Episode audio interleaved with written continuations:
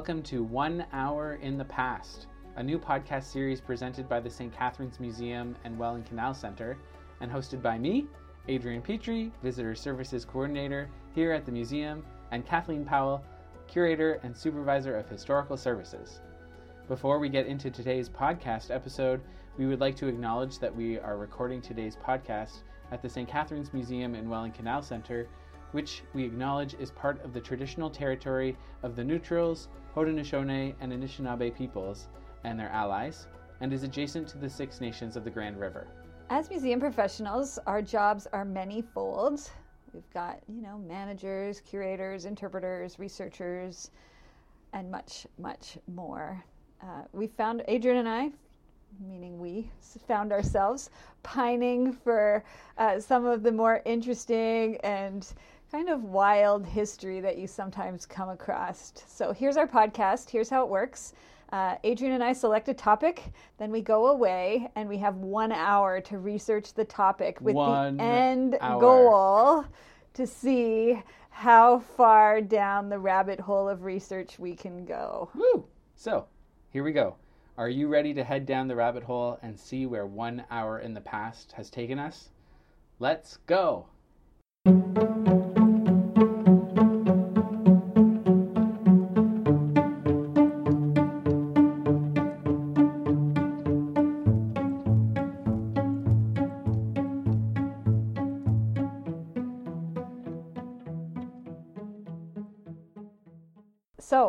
Adrian, our first topic for research this week was hats. It was? No, I'm just kidding. I knew it was hats.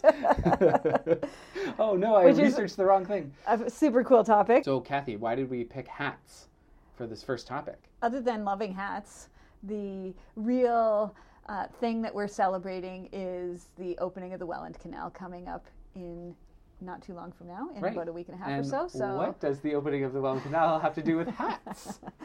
the traditional opening of the Welland Canal is ha- happens with a ceremony called the Top Hat Ceremony. Ooh, which is happening hat. on March 29th at 10 a.m. here at the uh, the museum and Welland Canal Center. And really, it's just a, a throwback to uh, when men wore top hats. Uh, William Hamilton Merritt's day, essentially, uh, when they were wearing top hats, and to celebrate something, you doff your hat. And so, really, the top hat ceremony kind of goes back to that idea. Um, and so, really, we chose hats this week to pay homage to uh, the opening of the Welland Canal, which for us is kind of the start of our busy season and uh, a really awesome time of the year because we know spring is here when the top hat ceremony happens. All right, so according to the dictionary, and I love this definition, a hat is a shaped covering for the head, worn for warmth, uh, as a fashion item, or as part of a uniform. It is also used to refer to a particular role or occupation of someone who has more than one role or occupation. Um, so, air quotes, wearing her scientific hat, she is a director of a pharmacology research group, air quotes. Right. Um, the same could be said for museum professionals Right. and interpreters. We wear so many hats, Yeah. I've heard Um, that many, many times. many, many hats. Different meetings where you're wearing this hat in this meeting and this hat in yes, this meeting. let me take off my your metaphorical hat. and put on my other hat. yes, metaphorical hat. Oh my goodness. So many different types of hats. Um, but I found the etymology of the word actually kind of interesting because um, it was listed right under the dictionary um, definition. But I was like, oh, that's really cool. So, uh, hat derives from the Old English word, I don't know how to pronounce it, but H A E T T. So it could be hat or it could be hayet or Hayet. I like. Hayet. Um, we could probably ask a Shakespearean person to pronounce that for us. Um, and then that word uh, is Germanic in origin. And then it's also related to the Old Norse word H O T T R, which probably is pronounced something like hoot, hooter, or something like that. Because there's an accent on the O. So Right. it's probably something like that. Um, and that word is the word for hood. Right. So when you see it visually, it's hayat and hood pl- e- equals hat. Right. So there we go. There we are. Entomology 101. That's pretty cool. So, Kathleen, you go first. Where'd you end up? Well, like all things, I started with a book to see where that would take me. And I started with the St. Catharines history book because I wanted to kind of look at what can we think find about hats in St. Catharines. So this St. Catharines, uh, Canada's Canal City, this big red book written by John Jackson and Sheila Wilson, which is kind of like the Bible of St. Catharines history, as For you sure. know. Yeah. Um, I kind of flipped through it since I only had an hour. I Yeah. flipped through quickly to Yeah. see what could I find as hats. First of all, there was nothing in the index. So there's no hats in the index, Right. which so is like, you know, so typical, right? Like, you expect uh, you'd like for books to be able to be like the internet and just answer your question about random objects, especially if it's a historical thing. Like I've I've had I've run into the same problem where it's like, why doesn't this random book about the railroad talk about hats. hats? For goodness sake. well, exactly. So it is not super surprising that hats were not noted in the index. However, things I noticed flipping through this book quickly A. William Hamilton Merritt is not wearing his, a hat in his statue downtown. So, you know, William Hamilton Merritt's big statue right down by the Burgoyne Bridge Yeah. is like iconic. He's not wearing a hat, which I think is kind of interesting because we always associate the opening of the canal with the hat. I wonder if that's hat. because like the main portrait that we have, the main two portraits that we have of him, he doesn't have a hat on. Perhaps he's supposedly indoors in those portraits, and in the stat on the But, uh, statue, he's very much outdoors. He's, He's wearing a, a cape, cloak, yeah. and yeah. So I thought that was interesting. That, That picture was in there. That was kind of the first picture I came across of a prominent person with no hat, Right. which was interesting. Especially from a time period where you would definitely wear a hat. Like Right. Beau Brummell was all about hats, right? Same time period. Yes. Like the dandy- Uh, the yeah, dandy look William at the- Hamilton Merritt was a little bit Later, I guess. Yeah, And I guess that statue's 1850s, I guess. Like the his older, image of him. older yeah. version of William Hamilton Merritt. What were hats like in the 1850s then? No, just Everybody wore hats.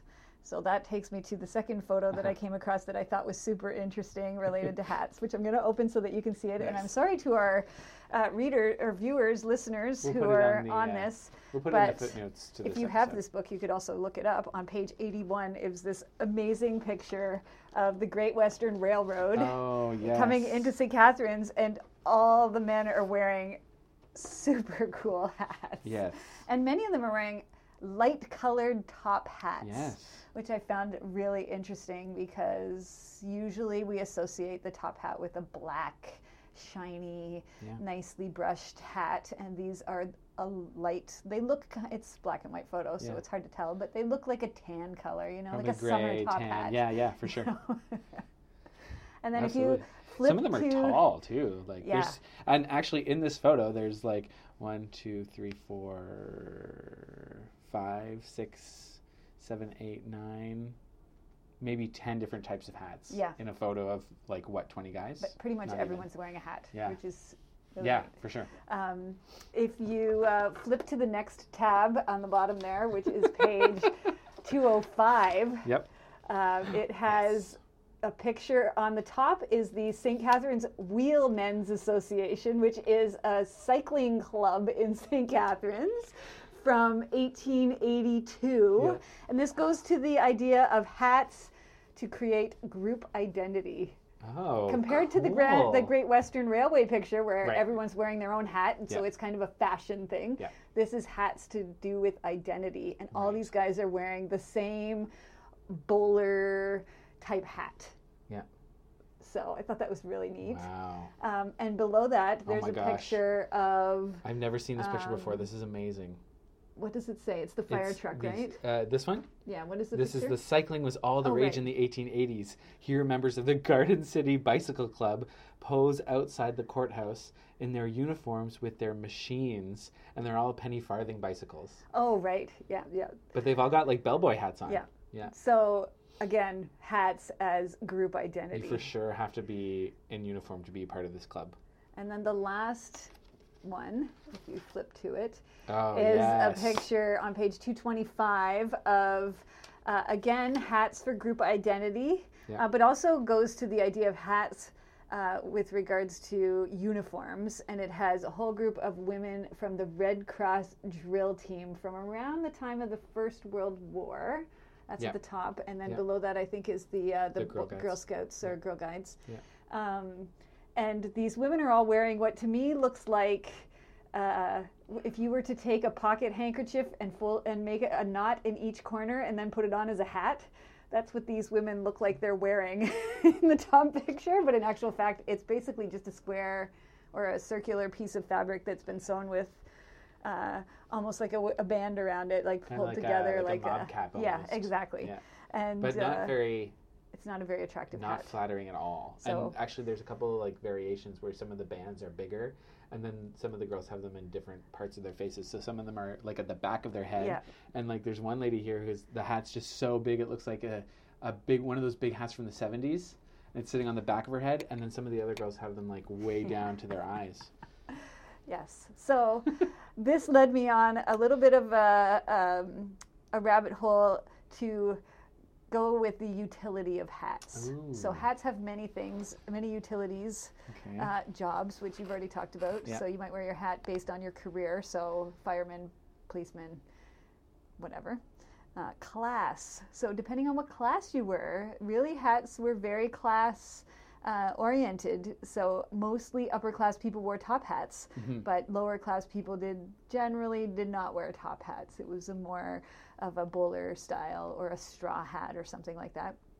You might wear your hat uh, for some sort of utilitarian reason. So these women that are doing the drill team were probably wearing that hat because they were probably getting all sweaty and they needed something to keep their hair from going crazy, which I do when I exercise. I wear a hat to Yep. keep my hair from going crazy. you might wear your hat based on your ethnicity. So it actually walking through a larger uh, city in the 19th century, you might be able to tell someone's ethnicity based on the hat they happen to be wearing. Um, religion might For be sure. a hat might have something to do with religion. So there's two different ways to look at this. One would be when you go into a church, the bishop wears a mitre yeah. um, that kind of hat. And Yeah. then there's also, um, you know, you see lots of Jewish people wearing that little um, skull cap kind of hat uh, around town, uh, which shows their religion. Or for me too, like even the act of removing your hat in church, Right. right? Like me, hat and church associated together is that you can't wear that. I at least I couldn't. My grandmother used to like beat us if we wore her hat. And she said to my mom once, "Make sure that it was some other some other kid she didn't even know, and three rows up, and said, make sure that kid takes his hat off." So She's like sitting at the back going, yeah, yeah, that, exactly, exactly. Or if you're in a different type, like that's very Anglican to not wear your hat. Um, but if you're maybe in a um, more famously like a Baptist church or something like that, where the tradition is to wear, for ladies at least, to wear a hat. But even In in, the Catholic it's kind of Church, like- I, I grew up Catholic, and in the Catholic Church, women wear their hat in church. Right, In so fact, you were expected to have some sort of head covering Yeah, uh, in church uh, for a long time. Nowadays, it's not really like that. But back in the day, you would Yeah. have to have a head covering, a scarf, or something to cover your head if you were going into Yeah. church. And your crazy big hat would, fancy hat that you wore for Sunday church, you of course would leave that on. Yeah. As opposed to men would normally take theirs off, women would leave theirs on. So not only is it like a, a, a utilitarian thing or even like a, a, a class thing, it's like a there's an action associated with it. You know, even doffing a cap is like like respectful or not respectful, or there's all these sorts of actions that go along with wearing Right. a hat, which is wow. Look at us. that could be like a whole other a whole part of other the rabbit thing, hole. yeah. So that's kind of where I started. Do you want to talk about where you started? I I was thinking I was going to tell you where I ended up Oh, because okay. I think it's kind of an interesting. Well, a- after the utility of hats and the start of the research, Yeah. I can tell you that my very last little bit of research ended on um, the Royal Society for the Protection of Birds, What? which we could that go, is so cool. which we could go to, and it Oh also goes to the. Audubon Society. Um, and both of those organizations were actually started at the end of the 19th century, early 20th century, Right. in order to protect birds that were very fashionable for hats. No way. So, in the I did not last know that. That's- quarter of the 19th century, so 1875 on, essentially, it was very popular to have not just feathers on your hat, but entire birds on your hat.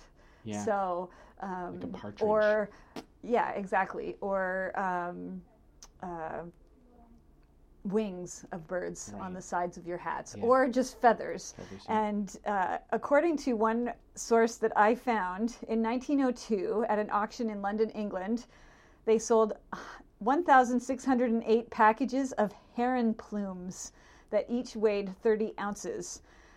Four herons were needed to make one ounce of plumes. So they had to kill 192,960 herons just for that one source that was sold at auction. right. So that gives you kind of a tiny sliver of how many hats had birds on them. In fact, I found a couple of really fun pictures. This one that has like one picture has an entire bird Oh on it, beak and everything. Yeah. And then this woman with like a they just- beautiful black hat with a giant wing of a bird Oh, on yeah. the front of it, sticking up kind of like a, a sail in the wind, Yeah. uh, which was incredibly popular. So We'll, the we'll post these on the on the blog Sure. um, in the footnotes but like this one picture of this brown sort of bonnet like hat they looks like they just took the bird and like flattened it onto the hat That's Like, pretty much what they looks like a bird And apparently, they also would sometimes use wires and springs inside the bird on your hat so it looked like it was flying when you walked, oh my gosh which is kind of creepy and Yeah. weird. If you like Harry Potter at all, the movies, yeah. in the one Harry Potter movie, he talks, uh, S- Professor Snape Oh, says yes. to uh, um, one of the students, Can you picture your grandmother? And he says she wears a hat. And when you actually do see her, she's wearing a hat with this thing that looks like a giant bird of prey on the front yeah, of the hat. exactly, it's kind of like that. It was yeah. very fashionable at the end of the 19th century. yeah Uh, and so the Royal Society for the Protection of Birds, which is a UK um, organization, a British organization, um, started because of all these people wearing hats with birds on them, and they were all about protecting birds. And they used to to find women in organizations like at church and in society and send them insulting letters about how cruel they were being to animals to that was kind of its start to uh, um, kind of bring attention to the cruelty being perpetuated on birds. And the Audubon Society, which is quite famous, also began uh, in the late 19th century um, because they were concerned about birds being killed. Apparently, at least 5 million wild American birds were being killed annually for Oh hat trimmings. gosh, 5 million birds. that's crazy That is crazy. And so my rabbit hole took me in many different directions, but ended at the Royal Society for the Protection of Birds and the Audubon Wow. Society. That's amazing. and those their uh, their field guides for birds are really really good. A lot of people like Peterson's, but the Audubon societies are just as good. Like, Right. It's uh, But I that's so such an interesting thing that that's how it started because even like like birding today is a lot about conservation because birds can be super sensitive to Yeah. the smallest changes. Everything. So that's so cool. And f- thankfully, in 1914, the change there was a change in fashion, and birds were not as popular. Uh, I couldn't find a whole lot of evidence about why, other than just change of fashion, and potentially that uh, that was the early 20th century was a time of pretty rampant anti-Semitism. And according to one source, I found uh, that there were many Jewish interests that ran the feather industry, and so there Oh. was potentially a connection there. But I don't have a lot of information about it. One hour is not enough to Yeah, yeah, really yeah. Uh, delve deeply into whether anti-Semitism impacted the fashion for birds and hats. Right. But it's possible. One source did say that. So where did you end up? So I ended up in two places. I ended up at Kernahan Park here in St. Catharines Okay. on Kingston Street. Um, and I also ended up at the Norfolk estate of the Earl of Leicester called Holkham Hall. Yeah, so that's where I ended up. Now, But how did you start? Where did you how did start, to get there? So, um, I started. I don't have many as many books as Kathleen does in her uh, in her collection. So I started on the internet, and um, the first couple of websites that I looked at all gave me Western examples of all the different types of hats, whether it's religious or or work or fashion. They're really, really Western based. I wasn't seeing much. There's maybe like one or two examples of of um, of non-Western hats, but it was really a Western, uh, starting in the 1750s hat kind of thing. So I thought that was interesting that the availability of hat history is really like fur trade based. Yeah. The, that kind of history really hasn't been being written yet. If you think about what kind of history was written in the in the 20th century, it was not the history of hats. So Right. I guess we have we've identified a couple of historiography holes that we can uh, fill at some point. The hat research then led me to hat makers Uh, because yes. I thought that was really cool. the- Like the I i- touched on that a tiny bit. yeah, the idea of supply and demand and hat economy was really cool, and it links a little bit into like natural resources being used for hats, especially like the beaver beaver pelt industry um, in in North America. The fur trade industry is given uh, almost all the credit for opening up North America to Yeah. European settlement or exploration. So that's kind of important. Um, but I didn't really want to talk about that because that's been done. You know, that chart of all the different types of fur hats that were super popular at that time is on every single book and every single website. So I didn't want to talk about that. Um, so I made the conscious decision to go a different direction. I did the same thing.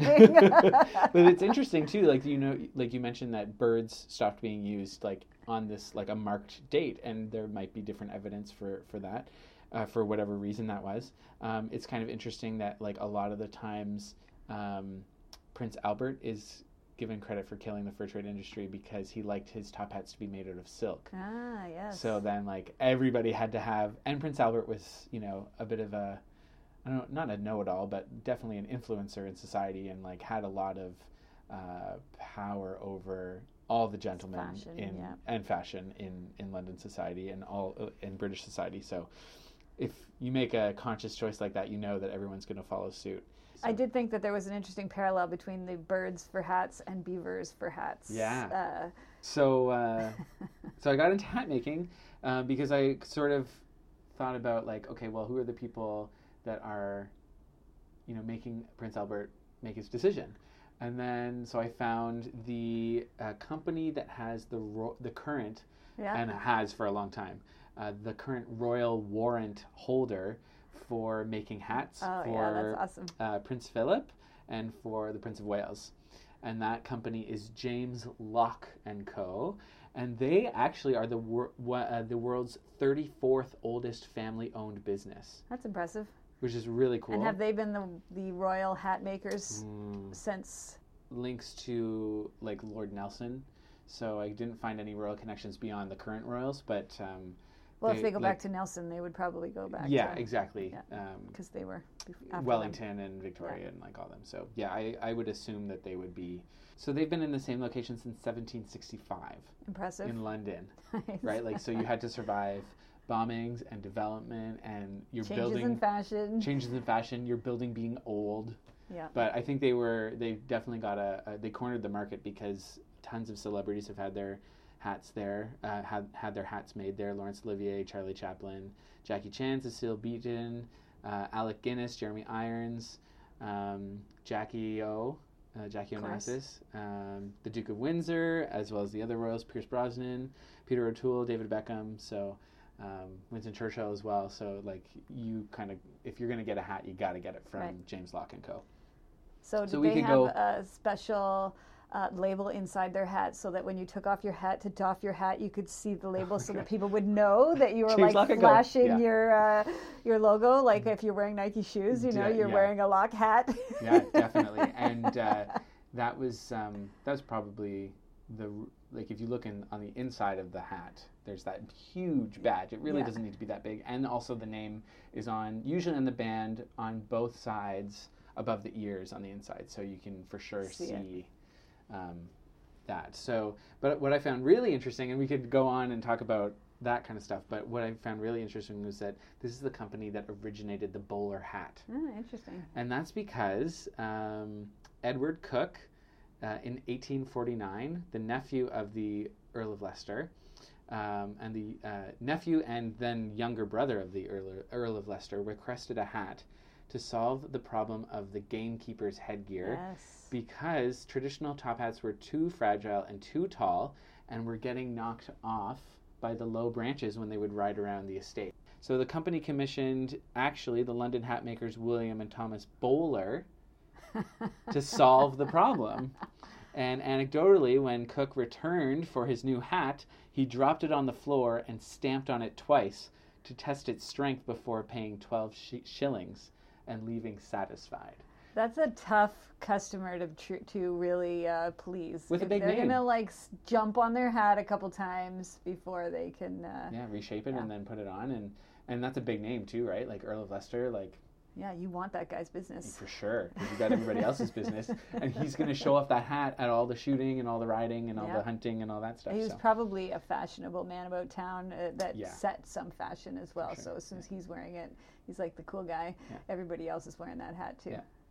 So from there, I got into the idea of because the bowler hat means so many different things, uh, depending on the time you're in. So if you think of like, um, uh, I forget his name, but um, the dad in Mary Poppins, the dad in Mary Poppins is a banker, Yeah. and they have a nice, fancy London townhouse, but he wears a bowler. He doesn't wear a top hat, but it's the time period of Right. what the 20s, 30s kind of thing.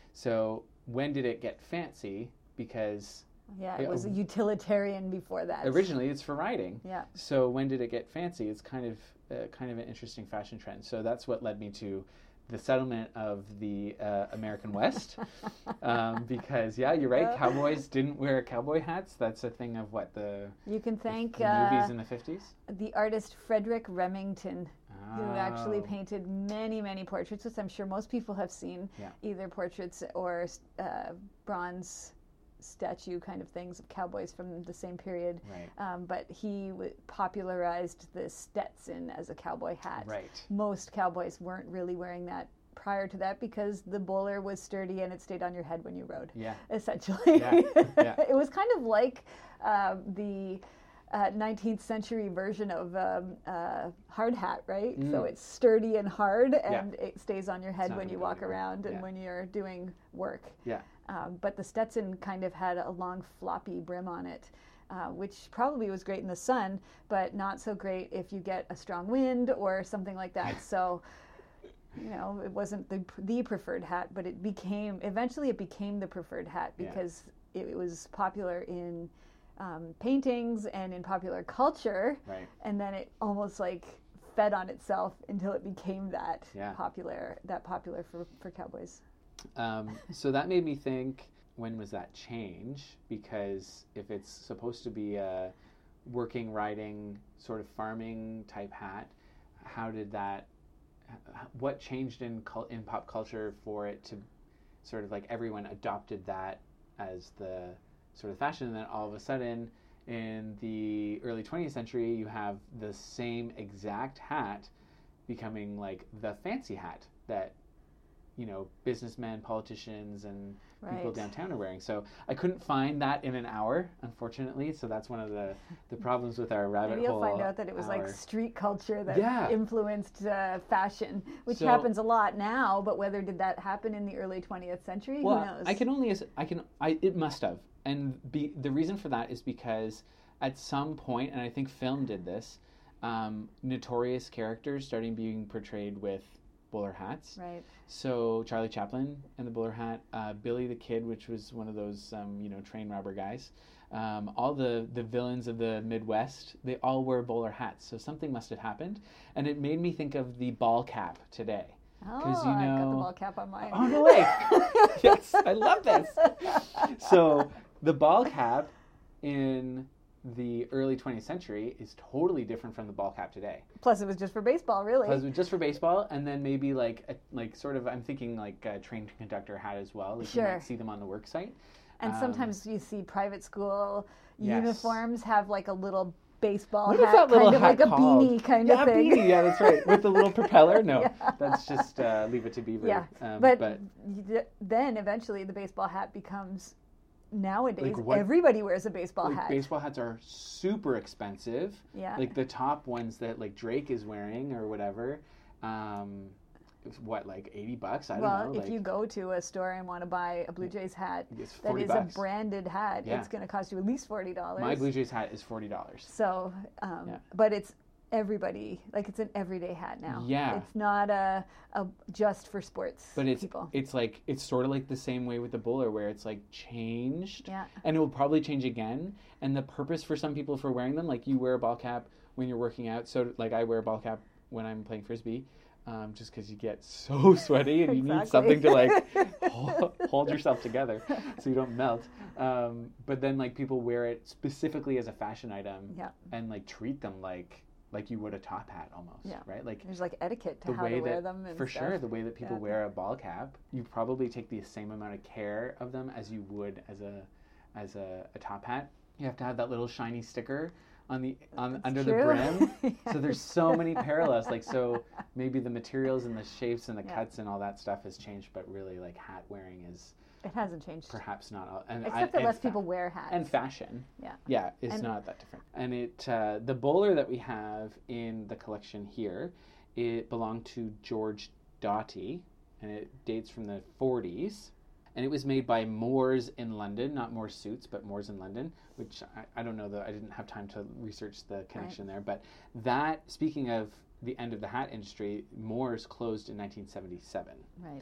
So sounds about uh, right. they they specialized in bowlers. So, but George Doughty, that hat, his hat, he wore specifically for riding at the uh, St. Catharines Riding and Driving Club horse shows. Ah, And that brings us to Kernahan Park because Kernahan Park, uh, part of it anyway, um, there are houses basically where the where the racetrack is now, but um, Kernahan Park and that part of Queenston is where the uh, St. Catharines Riding and Driving Club had their annual horse shows from 1928 to about 1964, and it was moved uh, later um, over over near us here on Glendale um, until about the 70s, and that's where the um, I guess we're actually ending up at the outlet mall Right. because that's the outlet mall is built on top of that, the Garden City Raceway. So, uh, um, but yeah, from 1928 to 1964, the the horse show was held there, and part of the uniform, as our friend Meredith would know, um, I don't think they have to wear hats anymore, but I because think they do wear hats. Well, they, wear helmets. They wear helmets now, but the It's helmets. kind of like oh my gosh, you could talk talk about the helmets and their resemblance to, you know, specific style. But part of the uniform in a lot of the pictures from the standard collection Yeah. that are associated with um, the hat are uh, Bowler hats. are bowler hats. Even on kids, Right. our bowler hats. Because they're hard and like a hard hat for a hat. There we go. So, a couple of fun facts. Can we end with some fun facts? For sure, we can totally end with some fun. Okay, so two fun facts. One which may make you want to sing or give you an earworm, Oh no. if not sing, is that many women would ensure that they had a brand new hat on Easter Sunday Oh. to wear to church on Easter Sunday because and not just wear to church on Easter Sunday, but wear in the Easter parade. One of my Oh. favorite Bing Crosby. I love that movie. is Easter Parade. When they're in the movie, they so good. In a, a buggy. He's got his leg up and he's singing. Yeah. Uh, I don't think it's the Easter Parade movie. I think Oh. it's actually in Holiday Inn. Uh, Oh. there's two, it's in both movies, the song, but I think the one I'm thinking of is in the movie Holiday Inn, which is actually not a very uh, politically correct movie anymore, so you would never see it on TV. Right.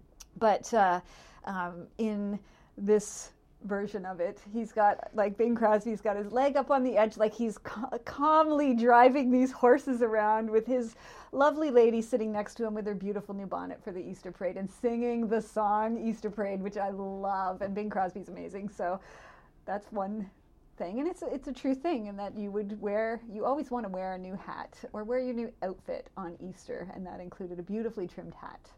Uh, so that's one fun fact which I loved Mhm. in my research. Like I came across so many interesting things. I sure. could go on forever. And then the last is of course Mad as a Hatter. Right. So Yes. um, you know, the Mad Hatter from Alice in Wonderland, which Yeah. goes perfectly with our down the rabbit hole analogy for this For for these this It's podcast a great thing to include in the first podcast. in Alice in Wonderland, there's a Mad Hatter, and the idea of the Mad Hatter, which is fictional in that story, actually comes from um, a real thing. In that hats, when they were made, they used mercury in the felting process to make hats, which uh, mercury can cause insanity. Um, and cause lots of problems, but insanity is one of them. And hatters this was like an occupational hazard for hatters, where a hatter could go mad because of uh, the mercury handling. Exposure, yeah. Exposure to mercury. So while the Mad Hatter in Alice in Wonderland is a fictional character, it's mad. based on a real Yeah. a real problem in uh, in a workplace, all based around hats. Yeah. And the Mad Hatter is actually my favorite character in Alice in Wonderland because sing that song too. I truly enjoyed going down this kind of interesting, uh, windy road of where history can take you when you're doing uh, research on a very specific topic. And anybody who's you don't have to be a historian to have wanted to uh, look up something, even if you just Google something. Like you're, you could be doing anything in your daily life and say, "I wonder where this came from," and you Google it, and it could take you in all kinds of different directions. And that was the whole point. Okay. So I thought this was super cool. I really enjoyed um, going down the rabbit hole. So thank you very much. Yeah. Thank you. That was really fun.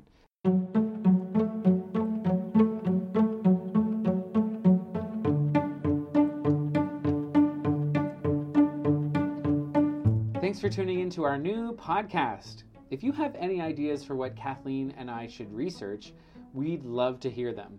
You can connect with us on Facebook at facebook.com slash St. Catharines Museum or on Twitter and Instagram at STC Museum. Tune in next time for our rabbit hole exploration of rowing. Excellent. You're I probably going to win that. I can't wait. One Hour in the Past is produced by us, Adrian Petry and Kathleen Powell, and brought to you by the St. Catharines Museum and Welland Canal Center and the City of St. Catharines.